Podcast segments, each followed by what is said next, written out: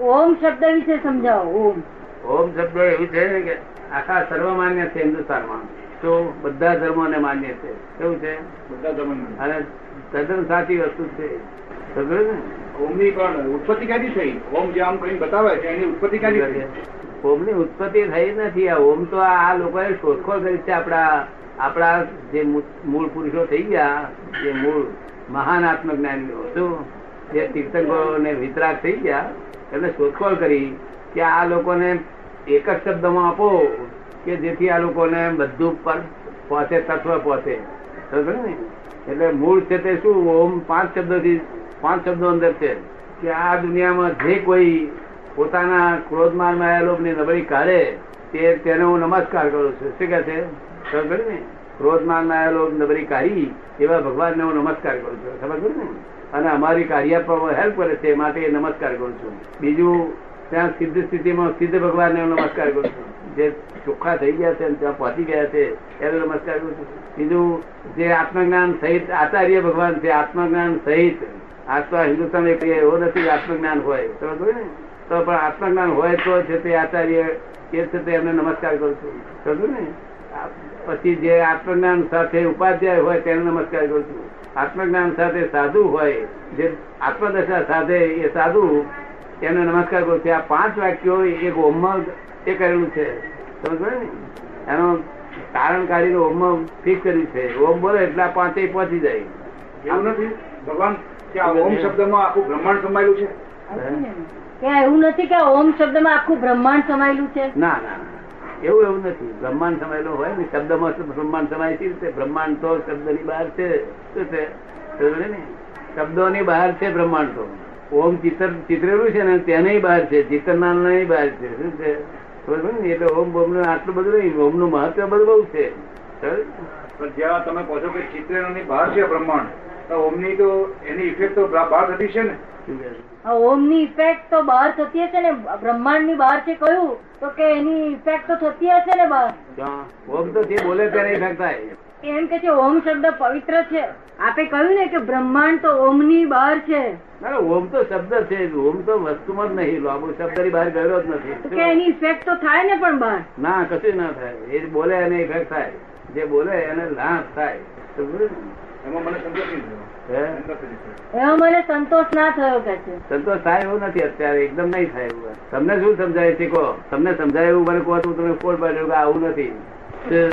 મારું જે માન- માનવું છે એ ટાઈપનું છે કે આ ઓમ શબ્દ છે centre of the world universe that શું કહે છે? એમ એમ કેવું છે કે આ ઓમ જે શબ્દ છે એ યુનિવર્સનું સેન્ટર છે બ્રહ્માંડનું સેન્ટર છે. એવું કહ્યું આ તો માનવું હોય તમે ના ના આમાં તો અમારે અમારે સુરજભાઈ અમારે કેટલું બોલાય? તમને સારું લાગે એટલા માટે અમારે એમ ના બોલાય બરોબર છે. કારણ કે અમે છે અને છે કહીએ નથી અને નથી કહીએ નથી અને છે અમારાથી કહેવાય. જેવું છે એક્ઝેક્ટ બોલાય છે તો અમે રિસ્પોન્સિબલ અમારે તમે તમારી રિસ્પોન્સિબિલિટી નહીં મારી રિસ્પોન્સિબિલિટી મારાથી ના બોલાય. તમને ઠીક લાગે તમે કરો. તો અમારો રિસ્પોન્સિબલ એક શબ્દ અમારો ફેરફાર ના છે અને છે કહેવાય નથી. સાયન્ટિફિક રીતે. વૈજ્ઞાનિક રીતે ઓમ એટલે આપણને પુણ્ય બંધાવનારું છે અને આગળ ભગવાન તરફ લઈ જનારું શબ્દ છે. શું છે? પણ જો સમજીને ગાય તો? ના સમજીને ગાય તો કશો ફળ નથી?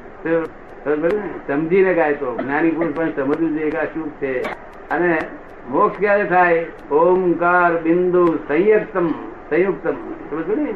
ક્યારે મોક્ષ થાય માણસ નો ઓમકાર બિંદુ. ઓમકાર બિંદુ સંયુક્તમ. નિત્યમ ધ્યાયંતી યોગીન. બરોબર ને? એ છે તે મોક્ષ તારે મોક્ષ થાય, બિંદુ સંયુક્તમ ધ્યાન હોય ત્યારે મોક્ષ થાય. બિંદુ સંયુક્તમ ધ્યાન શું? કારણ કે પોતે કોણ છું એ જાણે, તારે બિંદુ થાય. શું થાય?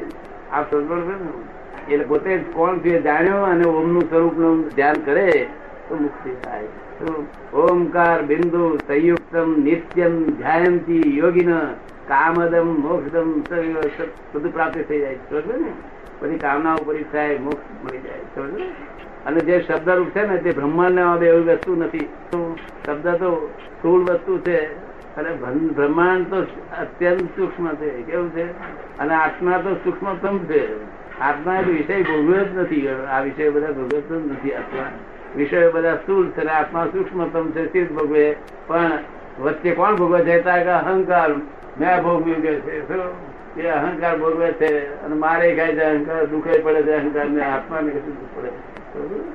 અહંકાર જો અજ્ઞાન થશે તો અહંકાર ઊભો રહેશે અને જ્ઞાન થશે અહંકાર ક્યાં જશે તો ક્યાં ના પ્રાપ્ત થશે. તો બધું બધું પૂછાય મન વિશે કંઈક સમજાવો મન. મન એ છે તે ફિઝિકલ છે. કેવું છે? ફિઝિકલ અને નિરંતર જમ્યા જ કરે છે. શું થાય છે? અને મન કોને કહેવાય? એક તો તમને કહી દઉં. મન એટલે જયારે સંપૂર્ણ વિચારમાં જ ઘૂંચાયા કરે એનું નામ મન. તમારું મન અહીંથી બહાર જાય છે ખરું? વિચારો તો આયા જ કરે ને ના અહીંથી બહાર જાય છે ખરું? કોઈ દાડો ઘેર જાય ખરું? અહીંથી બહારગામ જાય કે એવું જાય ખરું? તમારે જોતું હશે મન? તમારું મન જાય છે બહારગામ? બહાર સુરેશભાઈ કહે છે આ ભાઈ કહે છે કે બહાર જાય છે ને તો કે ના દાદા જુદું કહેવા માંગે છે એવું ન આમ. બહાર જાય છે ને એટલું જુદું કહેવાનું માંગતો જેમ આ તો ફૂલ ભાષાની વાત કરું છું. બહુ ઝીણી વાત નહીં કહેતો. જાય છે કે નહીં બહાર લોકો કહે કે મારું અત્યારે થશે મન બહાર ગયું છે મુંબઈ ગયું છે. અને શું કરવા? કંઈક અત્યારે મન ત્યાં ગયું છે. જાય ગયું પાછું પાછું ઓફિસમાં જઈને ટેબલ ખુરશી બધું જોઈ આવે. આપણી ઓફિસમાં જઈ ટેબલ ખુરશી બધું જોઈ આવે. એવું બને કે ના બને? બને. તમે કહો છો નહીં જતું એ વિચારો જાય છે. મન તો આપણા શરીરમાં રહે છે. મન તો આપણા શરીરમાં રહે છે આ જાય છે વિચારો જાય છે. હા મન આપણા શરીરમાં જાય છે રહે છે અને જાય છે વિચારો નહીં જતા એ ચિત્ત જાય છે. શું થાય છે? ચિત્ત.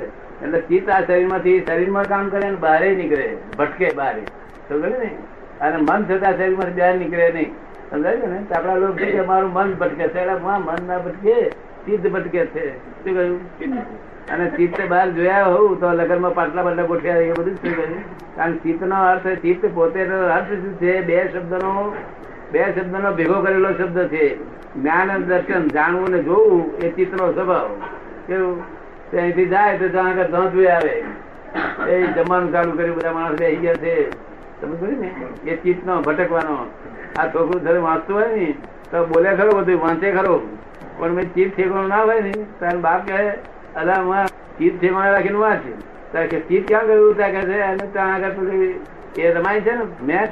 ત્યાં ચીજ મેચ જોતું હોય ના એ વાંચતો હોય. પછી યાદ ના રહે. ચીજની ચીજ એબસન્ટ છે. ત્યાં સુધી કોઈ કાર્ય સફળ થાય નહીં. શું આપને સમજાયું? ચિત્ત છે, ત્યારે કોઈ કાર્ય સફળ થાય નહીં. તો માટે ચિત્તને ચિત્તને હાથે જો માથે તે બે ફેરા વાંચીમાં આવડી જાય. તો અને ચિત્ત નો ઠેકાણ ના હોય તો ઠેકાણ ના હોય. અને ધંધો કરો ચિત્ત ઠેકાણ ના હોય તો બલિવાર આવે નહીં.